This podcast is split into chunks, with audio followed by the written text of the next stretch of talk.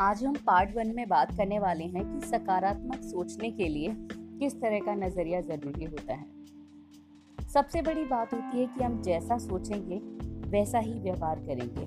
अच्छा सोचेंगे तो अच्छा होगा और अगर बुरा सोचेंगे तो बुरा होगा। फ़िलहाल दोनों पहलुओं का अपना एक अलग ही महत्व होता है, लेकिन अच्छा सोचने से अच्छा ही होता है। अब कुछ लोग इस बात को इस नज़रिए से देखते हैं कि जिस पर जैसी परिस्थिति गुजरती है, वही समझ सकता है। कुछ लोगों को ये सारी बातें बड़ी बेफजूल की लगती हैं, लेकिन साथियों, आप सभी को बताना चाहेंगे कि ये ऐसा कुछ नहीं है। हमारे सामने अगर एक चैलेंज आ जाए, हम सोच रहे हैं कि शेर आएगा तो हमें खा ही जाएगा, लेकिन हम सोचते हैं कि हमें उससे अगर बचना है तो हम क्या करते हैं? खड़े होकर ये इंतज़ार नहीं करते कि शेर हमें कब खाएगा।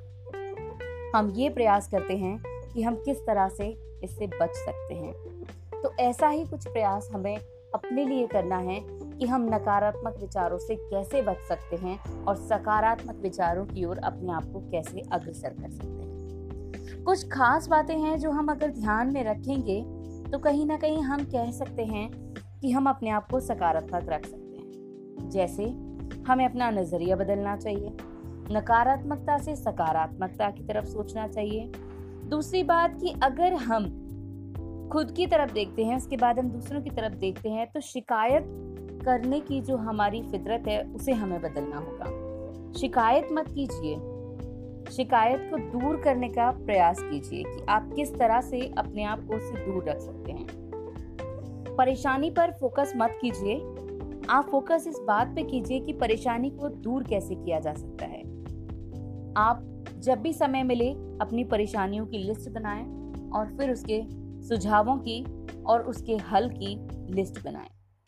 कोशिश करें कि खुद को आप ज़्यादा से ज़्यादा मोटिवेट रखें। अपने अंदर सकारात्मकता खोजने का प्रयास करें, जैसे हमेशा हँसते रहें। अपने आप को अच्छा फील करने की कोशिश करें पॉजिटिव थॉट्स लाने की कोशिश करें एक्सरसाइज करें, ध्यान करें, अच्छे सॉन्ग सुने बुक्स पढ़ें और पॉजिटिव लोगों के संपर्क में रहें और पॉजिटिव बातें करें।